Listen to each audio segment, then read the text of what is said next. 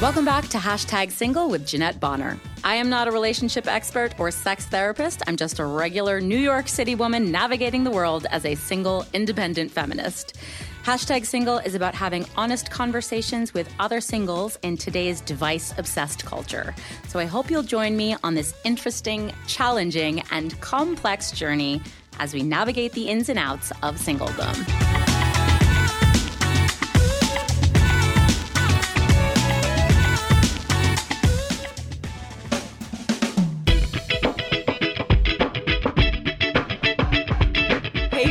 Welcome back to Hashtag Single. I am Jeanette, your host. I'm so excited to have a new guest expert episode for you for 2022. Just like last year, we're starting the year off with a little bit of an author series because there's so many sexy books about feminism and dating out there, and I love meeting these women who are driving with me. So, first up, I'm so excited to welcome with me Allison Wood. Allison, thank you for coming on Hashtag Single with me. Oh my God, I'm so excited. Thank you for inviting me. Allison and I are in the same room. I don't know if you can energetically feel that through your headphones, but it's so it's so different Yay! to be talking across the room with someone than talking virtually on our other episodes. Oh, totally. When I was on book tour, I did everything just virtually, and it was really weird. It's a different energy. Yeah. yeah. It's just it's yeah. like it's a very uh it's, it's a very low kind of prepared energy. Whereas in the yeah. room you just kind of interrupt each other and overlap each other and get excited and whatever. It was also much more one-sided, I almost feel like. Oh, yeah. Even though I had some really wonderful people who were interviewing me and like I talked to some wonderful women and we had the most interesting conversations. It wasn't like in person when you can like you were saying sort of like build off of each other and you know, it was just totally different, which I think is interesting when thinking about dating because true story. You know, when you're talking about apps and stuff, I always tell my girlfriends like I I have a friend right now who is on apps and dating for the first time in seven years. she finally broke up with her awful boyfriend. Tell her welcome from um, us and the rest of the singles. yes, I know. Um, but she has been on apps and she gets so excited when she's like talking to someone, and I have to keep telling her, like, girl, like, it is not the same having conversations on Tinder than when you finally meet a person. Like you can have amazing com and she's a writer, so she's like, "Oh my god, oh, we're having the she great kills." Yeah, and she's like, "We're yeah. having the great these great conversations. It's so interesting." And I'm like, girl. It is. It I'm gonna pop your bubble have, right now. it might not have anything to do about yeah. how things go in person, and like you have to like lower your expectations. I know. I you're know. Like, you're welcome back to the dating pool. Here's how terrible. But that's what I would do. I would tell her like how terrible it real. is as well. Yeah. I'm trying that's a good friend. Real. That's a yeah. good friend. Honest to God. Totally. Yeah. I mean, I think so. Because also, like, I'm on a group text with her. You know, like as we are. Um, with a bunch of our writer friends, and everyone else has been in a relationship for like five plus years, or like are married or whatever. And I'm like, girl, I don't want to say don't listen to them, but like they don't get it. Wait, are you single too? Oh yeah. Oh, I, great. Welcome. I didn't know. You know, you came on oh, as an yeah. author, so it doesn't. You being single isn't prerequisite well, I mean, for being all authors podcast. are coupled, obviously. Mm-hmm. Um, no, no, no. I'm single. Yeah, I've I've been Ooh, single. Even better. Yeah, no, no, no, no. I've been like in it for a long time. So you know, like I've been in relationships, but I've been on apps. I've been dating. You know, all of it. Um, I've dated multiple people at once. You know, I've done the whole thing. Yeah, like I'm glad you're there for her. Honest you know, to God. Yeah. yeah. Yeah. Well, your book is not necessarily about dating. No, I, I would say it is not about dating. Okay, well let me let me preface this because actually no one I haven't introduced your book yet, so Oh, no one has sorry. any idea what we're talking about. So let me here you go, guys, so you can catch up. So Allison Wood is the author of Being Lolita, a powerful coming of age memoir that shines a bright light on our shifting perceptions of consent and vulnerability when Allison enters into a forbidden secret romance with her young and charismatic English teacher, Mr. North. Her award winning writing has been published in the New York Times, the Paris Review, Vogue, and Vanity Fair. Allison holds an MFA in fiction from New York University and also teaches creative writing at her alma mater. She is the founder and editor in chief of Pigeon Pages, a monthly literary journal and reading series at Powerhouse Bookstore in Brooklyn, New York, and is the winner of the inaugural Breakout 8 Award from Epiphany Magazine and the Authors Guild. Being Lolita is Allison's first book. Yay! She currently lives in Jersey, Jersey City with her two cats, Sal and Georgia. Is that correct? I'm a pretty good internet stalker. What did I get wrong? Actually, I have four cats. um, my cats are Ginger Rogers, RIP. So actually, sorry, Ginger Rogers left us. Oh, so Um, we're down to three. No, I, Oh, you've replaced Ginger Rogers. I, uh, yes. Okay, so I have Rita Hayworth. I have Elizabeth Taylor. I have Nora from the Thin Man movies back in the 30s, and then I have Grace Kelly. So who is Sal and Georgia? I totally Sal found them on your Instagram. Georgia were my brief foster kittens Oh, who okay. have now been chosen and have a lovely new family in Jersey City. So, Wow. I'm so glad that that was the one adjustment you made. yes, Like- yes, yes. No. Actually, I have four cats. So the difference here is that Allison wrote a memoir. So previous authors have been kind of in the dating coach, um, dare I say, I hate this coming out of my mouth, but self help category. totally. around being single and around dating culture specifically. So while of course your story is tangential to that subject, this would this is the first time I've had sort of a narrative story and a personal story, even though dating stories have been interjected into the other books as well. Very excited to be your first. Thank you. I love when a woman says that to me. I love when a man says that to me. Um, I'm really just open. So, before we dive into this really intense book, I would just love to know more about you and your journey to being Lolita. Like, when did you start writing down your story? And did you always know this was going to be a memoir? I always knew that it was going to be a book. I always knew that I was going to write about this. Like, I- how soon after it happened? immediately? Oh, you were like storing immediately Okay. i'm writing about this and i knew that the title was being lolita like off the bat i was Yeah. like this is the title but i thought it was going to be a love story i did not think it was going to be the book that it is Mm. which is very much uh, how do i want to say this it is about power it's about violence it's about the abuse of young women by older men. It's very much a book that is critical of some of the socially constructed things that we find perfectly appropriate, especially in relationships, in how the media talks about older men, younger women, relationships, you know, porn. I think it's important to acknowledge that there are issues that make it easier, I think, for perpetrators to perpetrate Yeah. um, these kinds of crimes and traumas. So my book is very much about my journey from being 18 and thinking that I was the luckiest girl in the world. To have this older teacher, he was about eight years older than me. I was 17 when we first met. I genuinely believed I was the luckiest girl in the world to like have his attention, but to be having this like secret. to be chosen, yeah, to be seen. You say that oh, a lot exactly in the book too. to be seen. Yeah. yeah. I was such an average teenage girl in that, like, I'd been struggling with depression. You know, I was a self mutilator. I was really like sad and struggling. And of course, at the time, I felt incredibly alone and like no one understands me and like no one gets it. But now, like, you know, as an adult, especially someone who teaches and so works with you know young people who are even a, who are even a little bit older than I was, it is so clear to me that like I was in no way alone. It's so common, but it made me this vulnerable, sort of perfect victim because I was already isolated. I'd been self isolating myself, just sort of feeling like out of place and like, you know, like not like a normal teenager, which of course is not true, but that's how I felt.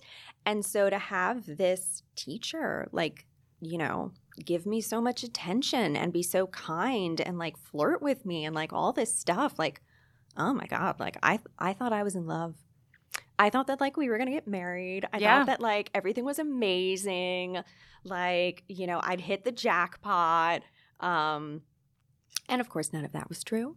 And you know it's very clear to me now that you know he was grooming me. He was abusive. He was you know once we entered our quote unquote relationship after the day starting the day after i graduated like he was incredibly violent you know he Yeah. raped me he was emotionally abusive i suffered a lot of trauma But part of the trauma was that it took me a long time to sort of unravel that and realize what had happened to me and, you know, sort of reckon with that.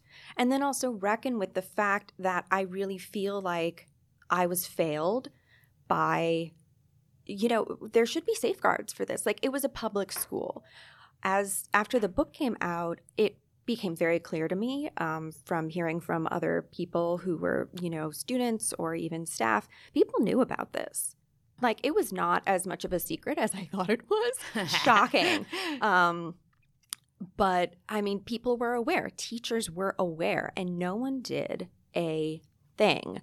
And that's incredibly, that's deeply disturbing that, you know, the administration, that the people who were supposed to be keeping me safe did not. And of course, I blame him, but I also blame the institution and the system. And I think that's a major problem that is, you know, beyond what happened to me. So, Absolutely. Yeah. How, when, so, what transition point did you go from this is a love story to realizing this is, um, or even this is a memoir that's going to be about power and violence. Mm-hmm. Well, part of how this entire thing happened was the teacher gave me Lolita to read, and he right. told me it was a beautiful love story. And he told me that it was about us. And if any, if you've actually read Lolita, it is a story about violence. It is a story about the kidnapping and rape of a young woman. Like she dies at the end. It is not a happy story at all. But when I read it with you know his instructions in mind i mean the language is beautiful. You know there are it's written from humbert humbert who's the perpetrator his point of view. And he you know it's easy to be it's easy to get seduced by that kind of story. And it wasn't sort of the first sort of crack in my understanding of what happened what happened to me was probably when I was in college and I read Lolita for a literature class. And I went into that class being like, I understand. Like, oh my God, I'm so ready for this discussion. Like, whatever. And the teacher, my professor, who I have still been in contact with, and like, I adore her. I took, I think, three classes with her in college. The first thing she said was, okay, so Lolita is a story about rape. And I was like, excuse me, what? And she gave the example. She was like, teenagers do not know what they want. They are not able to articulate what is good for them. For example, she gave this funny example, but it will always stick with me that, you know, if you if a teenager gets to choose what they want to eat, they will eat pizza every day, but True they story, but yeah. they will die of scurvy. Yeah. right. And I just remember that class and being like, oh shit. And then I reread Lolita with like it not being a love story in mind. And I was like, oh, wow. It's crazy you just needed someone to like unhook it for you. I needed someone who was not trying to a woman, use, as it were. A woman, and I Yeah. was and someone who was not trying to use Lolita to groom me. Yeah. So yeah. Yeah. And then probably the next like big uh shift in my understanding of what happened to me was when I began teaching creative writing in classrooms because I uh, like in college because those were students who were 18, 19, 20, so even slightly older than I was and being on the other side of Mm. like the class, you know, like being the one who is, you know, teaching, not being taught. So sort of echoing the relationship or the uh, the relationship that the teacher had with me, it was so clear to me how young these people were. Right. Just how young. And this is not to like disavow like their maturity, their agency, their intelligence, but like, oh my God, they are babies. Yeah. They've never most of them have never paid rent. Some of them have never made themselves a meal. Like they, you know, some of them have never done their own laundry. Yeah. You know, it's like, I, I mean, they can't drink, they can't rent a car. I mean, they are children, and not just like in the those sort of concrete things, but also like they do not. Developmentally. Yeah. Yes, they they do not know how to take care of themselves in a in like that emotional level, and there was always at least always at least one girl in my class who was me. I mean, she would, you know, there would always be at least one girl who was wildly smart, but sad and would, and needed support, like needed attention, needed care. You know, that she would stay after class, she'd email me a lot, you know, she'd really be engaged. But it would be so clear to me, like, oh, like she needs help. Like they radiated. It's amazing how clear it is. Yeah. And I never would have understood that un- until I was a teacher started yourself, teaching, yeah. but I was like, oh, fuck, that was me. But the thing is, those girls are not asking to be fucked, they are asking for help, Yeah. for support. And like, I think that teaching is sacred. That is my job, that is my role in the classroom. And that was also when I got really angry in this very like concrete, specific way about what happened to me because like how fucking dare he? That was probably when i really tapped into my anger. I had also sort of like gotten through the stage of shame. And that was really hard to get through you know like victim blaming like you know oh well i flirted back with him like i wanted it like i participated but i was 17 you know like it's completely developmentally appropriate for a teenager to have a crush on her teacher like that's not the problem right. that happens to so many people because like that's part of growing up. Yeah. The problem is when you've got a teacher who's like, "Oh hey, I'm going to try to fuck her." Like that's the problem. Of course it is. Not, Of course it is. not me having, you know, thought he was cute and being like, "Oh wow, this is great." Of course I thought it was great. What's been the toughest part about you sharing your story? Has it been you having to rehash all of these really uncomfortable emotions, or has it been like the feedback from other people having put your story out into the world? Honestly, I am very lucky in that like 95% of the feedback has been incredibly positive. Great. I'm wildly lucky in that respect. Were you scared? I mean, it, I was very literally, scared. you put your Oh, personal was story out very there. It could go scared. any way. You know. Oh, I was terrified. I was like, okay, it could get bad. Let's talk worst case scenario. Mm. I also do a lot of like manuscript consultation, one on one, editing. And whenever I have a student who's working on something like a memoir, essays about trauma, I'm like, get yourself a good therapist because this is going to be hard. You know, Like if I'm- you're using this to get validation, that might not be the outcome. right, exactly. Right. And like you've got to do the processing and like the work off the page when you're thinking about publication, when you're thinking about making it a book, like all that stuff. I think I was really as prepared as one can be for like worst case scenario. But really that didn't happen. I was a bit surprised by how many women have reached out to me I still get DMs every day or emails or of people who have read the book, women. It's always women Mm. who have read the book. And the messages are sort of always the same. The first time I got one, this young woman, you know, like DM'd me and basically said, So thank you so much for writing this. I had a very, very similar situation. I feel understood. I feel like I'm not alone. And, you know, I feel like I feel validated about what really happened. Like, I, I can't I- imagine. Oh my God, I cried when I got that because that was exactly what I wished I had had when Yeah. I was 17. Right. Just someone to reach out to. Uh, just just to feel understood, just to like not feel alone, you know, like ugh. so I'm so grateful and honestly that's the best part of the book. Like that's the part of the book that I am so proud of, you know, that I have helped others and Yeah. that doing this has impacted other women, other victims, other survivors. I think the worst thing is that I haven't heard from the teacher, but I have heard from his wife. Is that his real name in the book? No. Okay. No. Okay. I didn't No, know no, if you like totally outed him. No, no, no, no, no. Okay. It was reviewed by multiple lawyers, all the stuff. I mean, like the book was published through Macmillan. They were like not fucking. And what about your and your school? The name was changed and things name like was that? changed? Yeah. I mean, if you notice, like I was not specific about year or place. I changed his descriptions. Like I Oh, did good, as okay. much as I could Okay. to, you know, protect the guilty. Uh, Yeah. You heard from his wife. I have heard from his wife. Interesting. Yes, she's been um, a bit harassing. I'm so curious. How does she know? How did she know this was him? She knows about you, I guess. So he told her about you. That's weird. Well, I mean, okay, so like, even though I made all of these changes, like everyone who went to my high school knew. Oh, okay. Oh my God, five seconds, they were like, oh, it's this guy. But he sounds like such a manipulator. I feel like, you know, he would talk her out of it. you know, I I don't know. I have I don't know. Don't want to know. Don't care. I hear you. Um, but I have heard from her a few times, and that has not been very pleasant. I'm sure. Um, I've no, I've not engaged at all. Um, but nonetheless, that sucked a bit. Um, It's so interesting to me Yeah. that like you heard from her and not from him. well, I have a feeling that if you know, I bet. Okay, I don't think he's a very smart guy because he thought that Lolita was a love story. So I don't think he's very smart.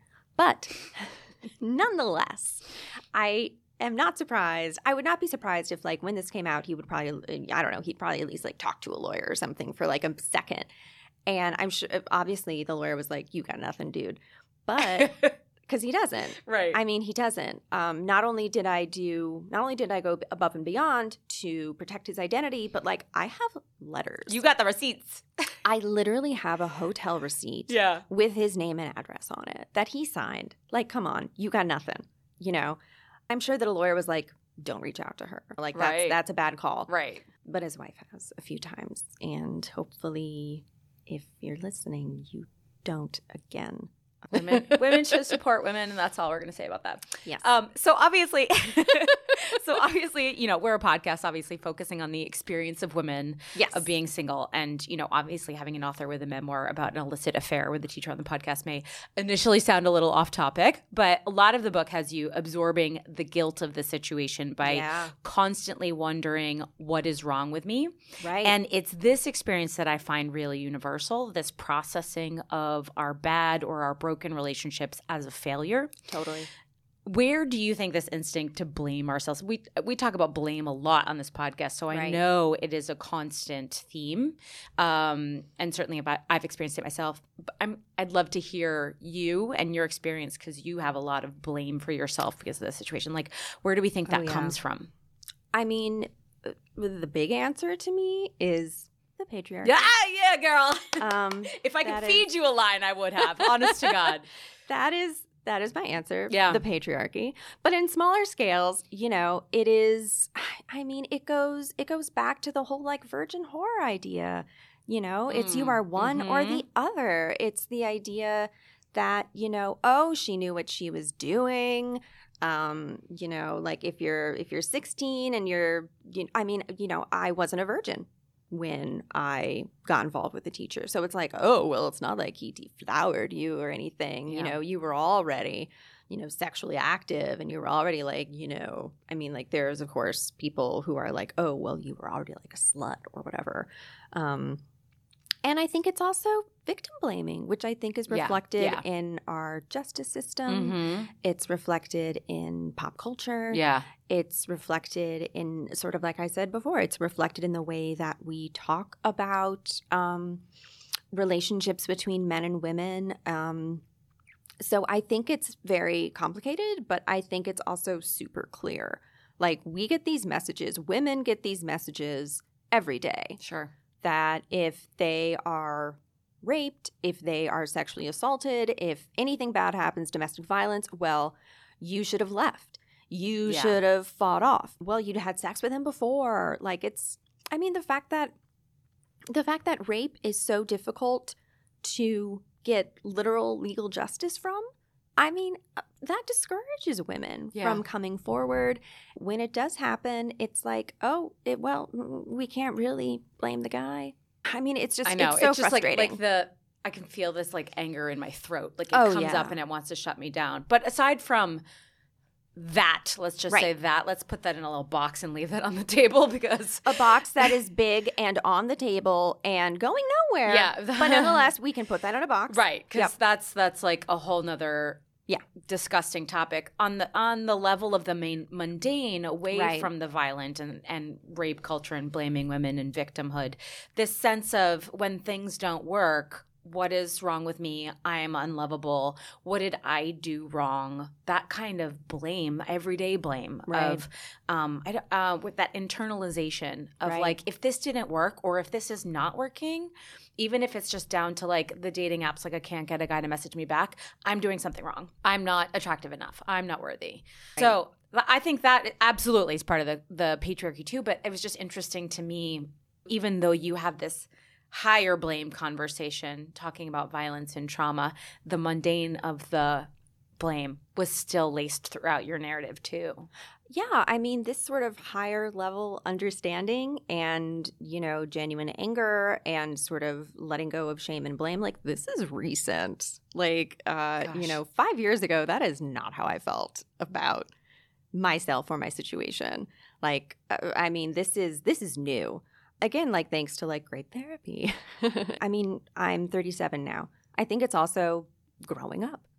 You know, Yeah, getting yeah, on the other side much. of thing. Like, ugh, my 30s have been exponential. I would not go back to my 20s if you paid me a million dollars. I Like, feel no, the same way. I would never, never. oh God.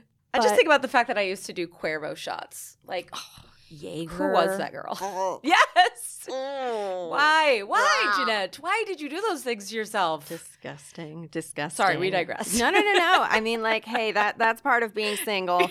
Um, when you're in your 20s, at least, I was in bad relationships in my 20s and even early 30s. But to be quite frank, and I, I touch on this a little bit in the book, but like, I kept choosing relationships where you know either the guy was cheating or it was very vague. I would you know there'd be red flags everywhere about like oh you know well he's he's about to break up with his girlfriend. They're just still living together because of like financial things. Or you know there was even once like a married or two married men um and also just guys who just did not want to commit Oh, like yeah. did not want to introduce like did not want to introduce me to their friends did not want to sort of like acknowledge that this was like a relationship. And i finally had a breakthrough about that uh, maybe five years ago. And i found myself in that situation again where i had slept with this guy who um, i really liked and i thought that he really liked me. And he had always just sort of been vague about his situation Mm. you know, um, and sort of didn't answer questions. And I also didn't really ask direct questions. So, Mm. like, all of these red flags that it was like, what are you doing, girl? But I didn't see it at the time. And then, you know, we slept together. I was so excited. And then he like dropped that he was like about to get engaged to his girlfriend. And I was like, what? I I'm only laughing because this literally happened to me last summer. Like, Oh, I met this guy at the pool, and then like he started drifting, and I asked him why, and he was like, "Well, I didn't tell you this, but I'm married." And I was like, No, some, so "Surprise! it has like what the it fuck? has happened multiple times that it's like sometimes guys just lie. Sometimes they just outright lie. But also, even when that happens, it's like there there were fucking red flags that I was ignoring. You know. True.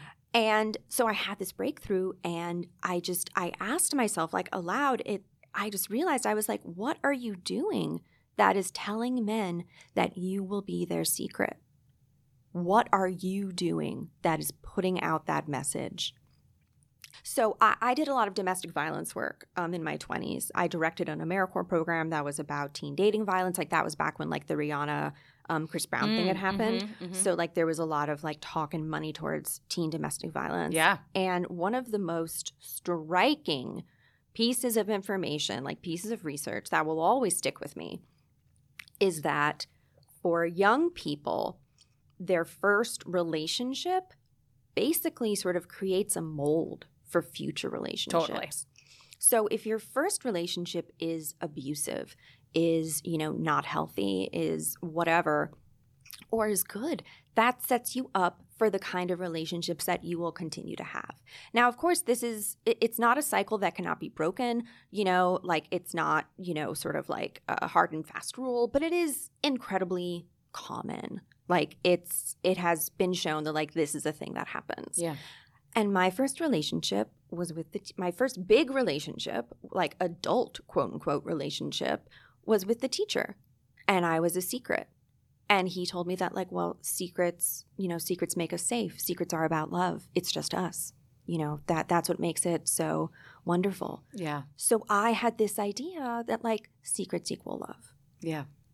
you know and also like when this is also something that i sort of have figured out you know when you're in sort of like a secret relationship or like you're you know sort of like the mm, you're not sort of being given your due first off that's a certain amount of power because it's like well i could tell people and I could like fuck things That's- up for that's you. That's true, yeah. Not a conscious thing, but, But, if like, you don't have any power in the relationship, that is a Right. like, yeah, percentage of, of power that you can Oh no, to. totally. Yeah. Like if you're dating a married man and like you're, the mistress or whatever, he's having an affair, you unconsciously have this power of like, well, I could tell your wife. It gives you the sense that you do have a choice in it, even though, Right. you know, you Right. really. Yeah. Totally. And then the other thing is, you know, by being a secret, you're also keeping this distance that is built in to Sure. the setup. So it's also a way for someone who has been traumatized by relationships like me um, to like not have to completely go there, Yeah. Yeah. right? hmm So I thought for the longest time that I just like had the worst luck that I was uh, choosing all these men because I was just a mess and I didn't deserve a real relationship and I didn't deserve love and like it's my fault. And then I literally like I had that like breakthrough moment. It was literally like a moment and it was like, "Oh fuck." Like I am choosing this. What am I doing that is telling men that I will be their secret? I don't want to do that anymore. Yeah. And I never did it again. I That's just like had the like moment and I was like done with that. Thank God. Yeah. Oh no, thank God. I have to tell you, this it's almost tripping me out. Like it's this is very much resonating with me because I wrote a solo show, so which is not Mhm. that dissimilar from a memoir Right. about a I don't want to use the word traumatic because that belittles your situation. Oh, no, but no, no, to no. me, Wait, wait, wait. We'll I wanna- dramatic. No, no, no. I want to say something. Trauma is not a competition. But compared to your experience, no, is no, what no, I'm no. saying. Trauma is not a competition. Like Okay. think about like Taylor Swift. Thank you for Swift. saying that. I appreciate you. Yeah. Think about like Taylor Swift. You know, people are all like, "Oh my god, she can't get over things," and it's like, um, maybe because that relationship was like fucking traumatic. It doesn't have to be like violent or you know like it, it doesn't need to be outrageous. a specific kind of trauma. Right. You're right. You're very right. Not all trauma has to be like, "Oh my god, I was almost killed." Like, okay, Yeah. sure, that's trauma. But it's also like, but there's other trauma. And like, that is just as valid. And I think part of the problem with our culture is that we do not validate that. And that is part of, and I think that's part of, uh, that's because of the patriarchy and because we do not like women and we want to control women. And so, since women are, you know, the emotional is sort of constructed to be like our domain. Right. Like how how do you diminish that emotional right. response? And one of, them is to be like, oh, well, if it was just emotionally abusive, if you were just upset, It's like not that big a NBD, you're Right. fine. Like Right. you're exactly like, oh, it was just dramatic. You were just like reading into it. It's like, I don't think so. Like that's some nonsense. I mean, it was like traumatic enough that I ended up writing a solo show about it. So right. there you go. Right. So I'm sorry, I interrupted. No, no, no. I'm so glad you got that out. And I, I thank you. I, I appreciate you saying that. And that means a lot to me. Um, so I wrote this solo show based on this relationship I had in high school. It was Mhm. not a, a power dynamic by any means.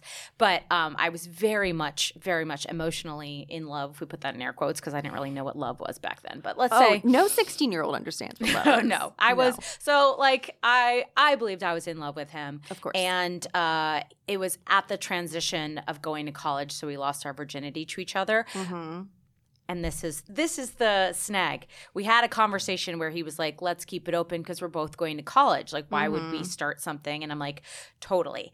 And that point Yeah. solidified what the relationship was for three years.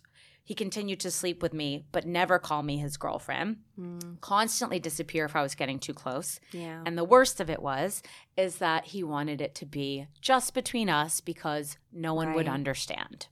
exactly. This secret relationship um, where my and you know I would tell my best friends and if Mhm. and they were like this is bullshit and it would circle back to him and he would get mad at me for telling my friends. Right, of course. So, I mean, it was all levels of fucked up, but you're, I was just like, oh, it's so crazy that I ended up sharing this personal story um, about this dramatic, traumatic relationship around the same time, around my like my sexual awakening, my sexual becoming, if you will, going from Right. high school into college Yeah. that you had, and that there were those similar vibes of, um, I don't want to say entirely about power dynamic, but because he made choices that I agreed with, there was a pi- power dynamic there. Right. And that set me up for a lot of messed up approaches to dating, shall we say, That's as well. how, that's what happens. And it's like, Yeah. I'm sorry, like that's like that is classic emotional abuse. Isolating, gaslighting, diminishing your responses.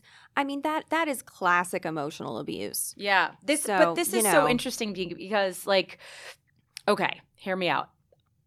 I feel like a lot of the the feelings that you and I shared around that time had less to do with our age and more to do with the time in the world. So this is our early 2000s that we're talking about. I'm a little older than you, so I was in college when you were in high school, right? Mm-hmm. But this I was a senior in high school when the World Trade Center happened. Right. Yeah, Okay. So we're just a few years apart. But the old, like, it is what it is belief about the inappropriate ways in which boys or men Oh, totally. acted, the defense Boys will be of boys. men. Yes. The defense of men when they are higher status or in a more powerful position. Like a few of your lines that rang bells for me. He knows better than me. I need to trust him. Um, it'll work out.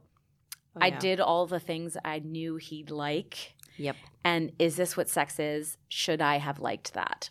Yeah. So I don't know where I like learned this. Um, I don't think it was ever told me to like explicitly, but somehow I just like absorbed it, if that makes sense. And I accepted that sex and relationships were about pleasing men first and ourselves second Well, when is sex over? When a man comes. Uh, yeah.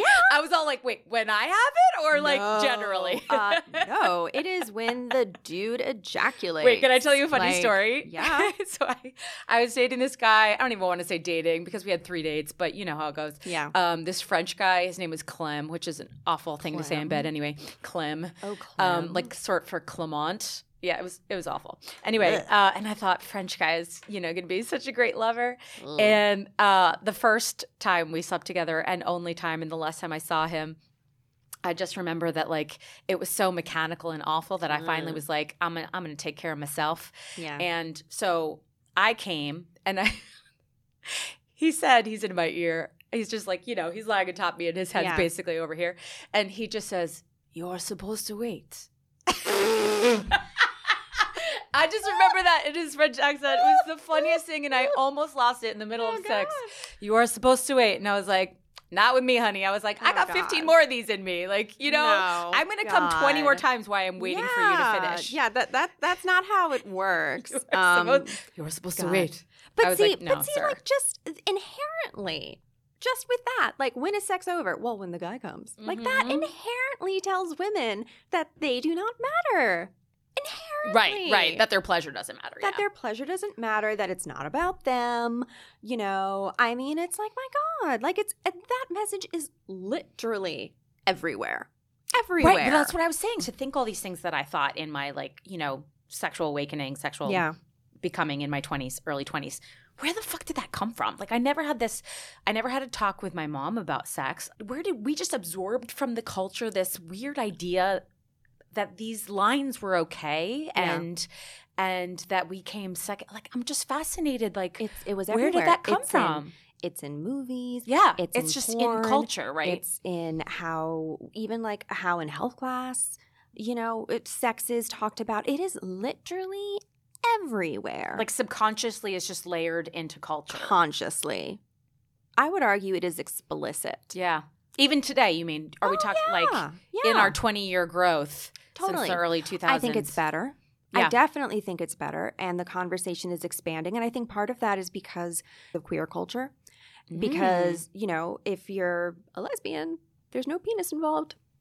Or, you know, if it's two men, it's like, well, there's two penises. So it's not necessarily about, it, you can't sort of be prioritizing a penis when there are two penises or, you know, non binary, like trans, whatever. I think really part of how that has shifted is the fact that we have the queer community very much like out front and center about things. And I think that's made a big difference. I also think, you know, feminism has made a big difference. We've made some big strides in the way just the fact that things are being talked about more Yeah. explicitly. Of course, Roe v. Wade is a whole fucking issue and like We're going to put that in the box too. that's another podcast. Um, but you know, it's like I really think we've gotten better, but we also have like, oh my god, so much work to do. yeah. So much work to do. But there's there's more uh, conversations about it. there are more conversations about it, totally, and I think that's really and a lot of people saying this is not okay. Fucking Yes. finally. Yes. Actually, that that leads me to my next question because I was so. This is what I'm super curious about since you are a teacher. Mhm. Um, like obviously the hot kind of hashtag single adjacent topic is the topic of sexual agency and power. You know, Right. but like. I'm aware of how many women struggle with intimacy because of this dynamic but I'm curious about how your students differ from how you were slash how teenage girls were in the Y2K era. So you have two things going on. Students have more personal agency, I think, uh, more voice, Mhm. and secondly, they're just like a little. They're they're more aware of the world in a better way. So Yeah. That was a really messy question, but I'm basically trying to figure out what you see from your students. How is that different from when you were a high school student or when you Mhm. and I were students in Yeah. the early 2000s? Well, I think for one thing, you know, I think we can't talk about that without talking about the expectations put on young women. I think young women in our era were way more sexualized. Thinking about just Britney what Spears, Erish. I mean, you know, it was the uh wildly low cut pants, Yeah. if you recall. I do. You know, having like whale tail, like, you know, your thong is sticking out half the time. Um, you know, the the early 2000s when you talk about sort of like expectations of the body and how that sort of shifted for women over the years, the 90s were all about like being a waif. Kate Moss is a great example. Mm-hmm. 2000s were about Britney Spears, Paris Hilton, Christina Aguilera, where it's like you are showing a lot of skin. Yeah. That is when the Wonder Bra appeared. That is, you know, self tanning and like, you know, you need to have abs, but you also need to have boobs and, you know, the short, short, short skirts. It's it was just different. You were wearing a lot of makeup, like, oh my Mm, God, like thinking mm. about like the what I was wearing. Like, you know, it was a different expectation of appearance yeah. and how girls were expected to present themselves. That's so true. So I think that's part of it because that allowed for more opportunity for victim blaming, which is the classic thing. Well, it's like, oh, well, you know, look at what she's wearing. And not just that, but like creating a, a, mold that women should fit inside Exactly. of what they should look like and act like. Yeah. Exactly. And also, again, like what they should act like. They should be like, oh, like flirtatious little like mm, things. You know, like that. That's that was part of the expectation when we were, you know, in high school and college. Yeah. I would argue strongly. And I think that is part of the conversation. There is not those kinds of expectations on young women right now. I see this in my classroom. I see this in high school students. You know, um, no one's wearing sweatpants that say juicy on the butt. For instance, no one is showing off the skin below the belly button. You know, you don't see belly buttons all over the high school classroom or like, you know, in the hallways. Yeah. You know, girls aren't wearing wonder bras. Like, I mean, do you know what I mean? There's so yeah. much bo- about the body culture. positivity is just like, There's it's so much more inclusive. Yes. It's not about skin anymore. And Yeah. I do think that that contributed to victim blaming, to women not young women not feeling like they had any power Mm. because by being so sexualized that was inherently uh, undermining their credibility. right. Or even just saying, this is how we value you Right. Totally. by your sexuality, by your appearance. Yeah, that has drastically changed. Yeah. I can see that. Yeah. you know, you can see that in TikTok, like what you know, w- and which is so high school girls everywhere. Um, but I have to say, I love I, I love TikTok. um, but like, it's fascinating because like the things that young women talk about, it's just like, oh my god, we never would have had those conversations. That's so true. That's amazing. I am impressed every single fucking day Yeah. by you know young women and the conversations that they're having and i just wish it was like that 20 years ago I sometimes like Um, I like will hear girls on the subway talking or something like that, and just hear like th- their acceptance as a whole, their understanding of where they they are in society, and the agency they know they have, right whether it's through social media or whatever. They just know that that they have a voice, and saying no is okay. right And I don't remember ever being told that like saying no was okay. Well, I Not mean- I'm talking I'm not talking about insects. I'm talking no, about no, like totally. disagreeing with my elders or like well, yeah. going against the mold and being like, I'm not gonna shop at Abercrombie and Fitch. You know what I mean? Everyone like, was shopping at Abercrombie. you just went Fitch. along Yeah, with that. You, went were supposed to go along with Yeah, things. and like God, those those skirts were like what, twelve inches, sixteen inches. Gee, dear Lord. It's funny because Um, now I'm an old lady and I see these girls with these tiny shorts that end Mhm. underneath their butts, and I'm like, oh my god, they're so tiny. I would never have worn that in high school. But it's and I'm still like, not the same as it's not a skirt. I not was thinking the about. I caught myself the other day, and I was like, yo, You're ours not short, seeing but any. You're not seeing any thongs. You know, it's they're, totally different. they are covered. Yes, Yeah. But like something else, like talking about like no means no, like so back in like the 90s and early 2000s, it was still very much no means no. That was the way that we talked about consent. yeah, And the problem with no means no, I mean, like, look, it was radical when it happened. Like, oh my God, you can say no? What? Like, that was a big fucking deal. But the thing is, no means no is predicated on the other person respecting that Yes, no well and hearing it Yeah. and acknowledging it. So it is a very flawed way to talk about consent Mm. because it is truly giving it is im- implicitly giving power to the other person it's like well you have to listen to me and so that i think that was part of how we talked about consent and power dynamics then and i think right now we talk more about you know not just like yes means yes enthusiastic consent it, we also talk about we talk about authentic consent we talk about complex consent sober consent. Yes, I mean, like we we are far more inclusive. Yeah. So I think that's also part of why young women, um, young queer people feel more like they have a voice in it. The thing is, though, I do think things are better, but I think what happens. I heard from over a dozen 16 year olds this year alone of like girls who were literally in a relationship with their teacher and did not know what to do. Jesus, like So, like, this is I still happening in understand- America. Oh God, Fuck. yes. Yes. So there was so there's a case going on right now in Florida about this teacher who uh, he was found to be sleeping with his students, but then instead of being fired, and this is recent, this isn't like 20 years ago, this is recent, um, and was found to have that happen, but instead of him being fired, he was just uh, let go because the school did not want the bad publicity sent to another school, same thing happened.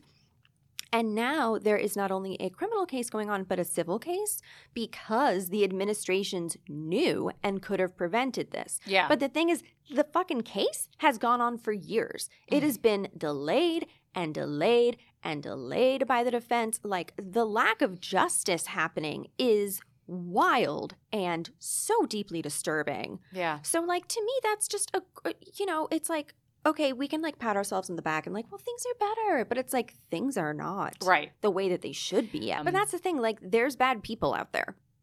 right, right. There's always just bad people. And it's like, I mean, everything can be abused. for better, for worse. You know, it's not like before where you your teacher could just like take advantage of the power system and, and it was you know your word against them like that that Mhm. that teacher called me a terrible name and you're like your parents probably would have said well you probably deserved it you know what i mean like Right, now we investigate that a little further Yeah. um but I do feel that, and probably because of social media and the access to everyone having a voice, that that Gen Z has a little more agency. Totally. than we I did. completely Yeah. agree. And, you know, thinking about like, you know, people, teachers feeling like they're being watched, well, it's like, okay, well, you know, I know that like one of the things that teachers should do, um, that makes total sense. Don't be alone with a student. Don't Right, be- right. you know, keep your classroom Exactly. door open. Like those are just fucking common sense things that should be the case. Right. Do you know what I mean? And Yeah, if things 100%. like that are happening, well, then it's like, uh, you know, a student can't make an accusation because it's like, well, they were never alone. There's all these things that I think not only protect the students, but also do protect teachers. Yeah. You know, um, but you know, it's like everything. Like, I mean, there are assholes out there. There are people who manipulate the system. There are bad people, not just bad teachers, but bad kids. True. You know, it's complicated. I have one final tough question for you. Yeah. Um, do you want it to be a book question or a more universal question? What question do you think is harder? Uh, the universal question. Okay, ask me that. Because okay, so on, on a more universal note, I would Mhm. love to hear your opinion about this, and I I do always love having a final tough question Do it. um, to a lot of my guest experts. So, what is the age that young women first discover that masculinity can be toxic? I think now it's much, much younger than it used to be. I think now, first discovering in high school, those conversations are happening. I see them on TikTok. Like I see those, I literally see those conversations happening. I see them in my classroom. I see them when we talk about Lolita or about other pieces. You know, I mean, when there's there's this wonderful Carmen Maria Carmen Maria Machado short story called um, "The Husband Stitch," and it's basically sort of like a retelling of the girl with the green ribbon, that horror story. Mhm. Do you know? Remember where it's like this this woman has a green ribbon around her neck, and like you know, she ends up in a relationship with this guy, and he's always like, "Well, can I? What, what's behind the green ribbon? What's behind the green, green ribbon?" And she's like, "Oh, I can't tell you. I can't tell you." And then eventually, you know, like they get married, have kids, whatever. And then one night, he takes the green ribbon off of her neck, and her head falls off. Yes. And it's like, why didn't you just fucking listen to her? but in my classroom, students have these discussions. We read we read part of Lolita in my class and students have these and my students are so fucking smart. but you're teaching college, yeah? I don't work with high school students directly right now, but I will just say from TikTok, which is mostly young people, Yeah. they have a much better sense of oh toxic masculinity exists like i'm i'm not i don't think that they necessarily like fully understand and like comprehend No. and can like you know They uh, understand it on like a abstract level. right i think that they understand that it's a thing i think the i think being able to place it in their life in their lives and be able to articulate it in a way that is concrete and relating to them specifically Yeah. i think that takes time and i think that's just experience you know is it a prerequisite to becoming a woman, like learning the dangers of men and developing an awareness to defend and protect yourself? I don't know if it's a prerequisite, but I do think it's part of the process. It is. And there's no so, way too. to escape that. Yeah. It's fucked up. It's super fucking. You're like it's isn't that crazy? Just like that's that's just in our blood. Just at Yeah. some point you innately learn that Yeah. if you're going to be an adult woman in this world, Mhm. part of it is understanding that these people can be dangerous Yeah. and and in a sexual way. I mean, yeah. You know, it's like most sexual violence is perpetrated by men. Yeah. And, you know, victims are women. And, you know, that statistic recently came out that the number one uh, killer of pregnant women is homicide by Yeah. a partner. Yeah. Like, Yeah. I'm sorry. How fucking disturbing is that? The number one killer of pregnant women is By their, is their partner. Yeah. Is the father of the child. It's awful. Like what? What? I mean, you know, it's and of course, you know, it's like pe- women of color, queer people, their, you know, their rate of victimization is even higher, but you know, when you, when it comes to the numbers, like the straight numbers, it's women as a whole Yeah. who are the victims and the survivors, and it is men who are the perpetrators. And it is fucked up. And again, there's no justice, you know, and orders of protection are nonsense. Yeah. Like yeah. they're useless. They are literally useless. They are not a. they don't do. They don't accomplish right. anything. They're not there to protect women. Right. No, no. There's no. I mean, there's so many examples that happen constantly, and only some of them get into the paper of you know women who have gone to the police multiple times about an abusive partner. You know, there have been. Uh, you know, it's it's not like she has not gone for help, and then she ends up getting killed. Sometimes her kids too, and it's like, why are we fine with this? Yeah.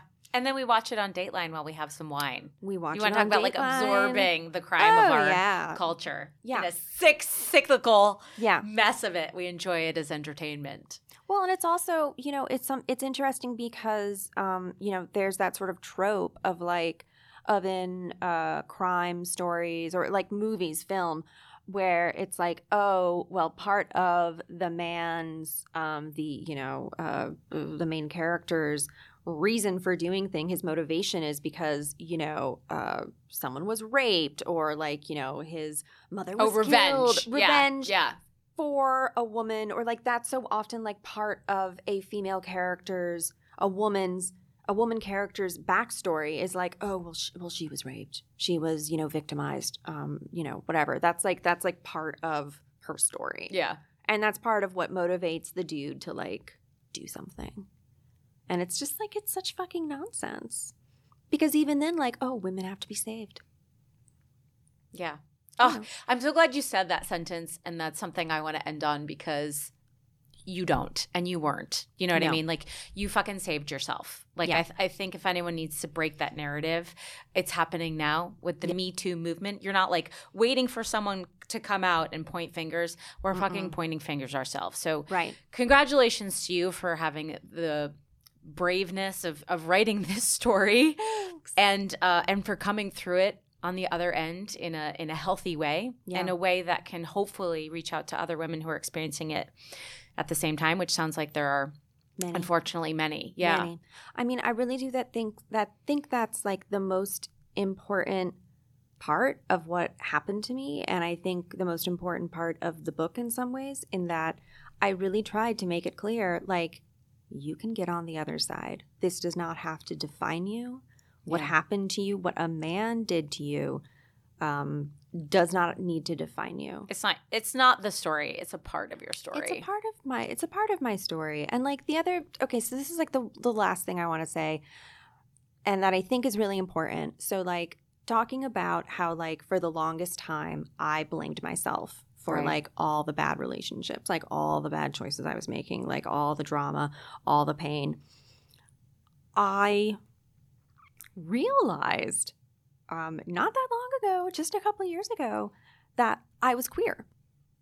And I didn't and I didn't see that for the longest time because I thought that the reason I was constantly unhappy, that I didn't like sex with men, that I wasn't being fulfilled, that these relationships were awful was because oh because my god! I was broken. yeah. That's what I thought. I was broken. Oh my god! I was broken. That's why. That's why I didn't like a penis. That's why, you know, that that's why I would Oh, constantly poor be thing. like Oh, anxious and unhappy in relationships and Yeah. like ugh. and it was because I thought I was broken. And it wasn't until after I had that like big realization of like, oh my god, like it's not uh, I'm you know. fucking going in the wrong direction. Well, and and that was sort of like the other side of that like big realization of like, whoa, I'm making these choices. Like it Yes. is because and you know, it's like again because like when we were in high school, there was when I was in high school, so sort of similar to you. I don't know if you recall, the only out like celebrity was Ellen and yeah. she had, you know, then lost her show and like she wasn't doing the Ellen show yet. She Right. had been like blacklisted yeah. there was one gay out kid in my high school who was a guy. same. One. There was, th- there were no lesbians anywhere. I was very lucky in that I grew up in a really progressive family. So, like, we had like Auntie Dick, who was like this very flamboyantly gay. close friend of the family. Like, Amazing. there was like Barb and Ellen, you know, who were, you know, two moms who were married. Uh-huh. I was lucky in that respect, but still in more of like a cultural way. No, and like around my friends. it wasn't shown to us as like an acceptable path forward. Oh no! And you could be a rebel and be gay. Well, but then also like if you were a lesb, if you were a lesbian, like, oh well, you're just doing it for a guy. Like Mm. you know, it's just like to like Mm. oh or because it was like trendy back then.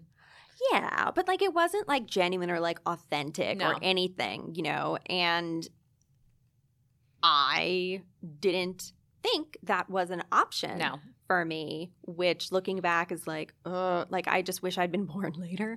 Um, but again, it's like it's part of because like you know I because of the teacher I was like sex is violence, sex is painful, Right. relationships are painful. Like this is just That was your truth. That was my truth, and that's how I understood it. And so it took me a long time to sort of get past that and be like, huh, maybe it's not me. Maybe this is just not what I want. Maybe there's something not wrong with you in the first place. Shocking. Shocking. I was shocked. we're we're all still working on it, honest to God. Allison, I've loved talking to you. Thank you so much for connecting with me and sharing your book with me. It resonated with me more than you know, as I mentioned. Not just like the timing of it, but you know, because I had a similarly secret affair. So are, I mean, I, I just want to say like and this is also like anyone who's listening to this, like you are not alone in that. Uh, it's so common. And part of I think what the trauma of that is and what like the difficulty of that is is that you are made to feel alone. And you are also made to feel like oh you're guilty the blaming is part of it. And like that is just not true. That's not true. And even if that's the messages that you're getting and even if that's like what everyone you know like what you think feel your feelings. All feelings are valid but feelings are not facts Indeed. Thank you for that. I appreciate that very much.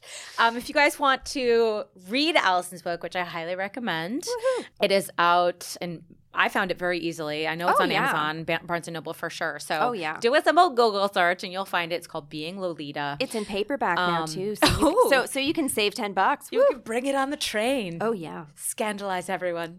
We'll be sure to tag Allison on Instagram if you want to connect Woo-hoo. with her, whether privately or publicly. Totally. Um, she's very open to hearing your stories, and I would love for uh, you to get to know this wonderful human being. Thank you again for being here. Thank you guys for listening. If you feel there's anyone in your life that could benefit from this conversation feel free to uh, pass this episode along. And as always, come join us over on Instagram at hashtag single pod. Give us a like and a follow on the Apple Podcast if that's your platform of choice. And other than that, we will have a brand new 101 episode with a hot, sexy, single feminist guest in just two weeks. So, Ooh, can't maybe wait for that one. hey. Thanks for listening, you guys. We'll catch you next time.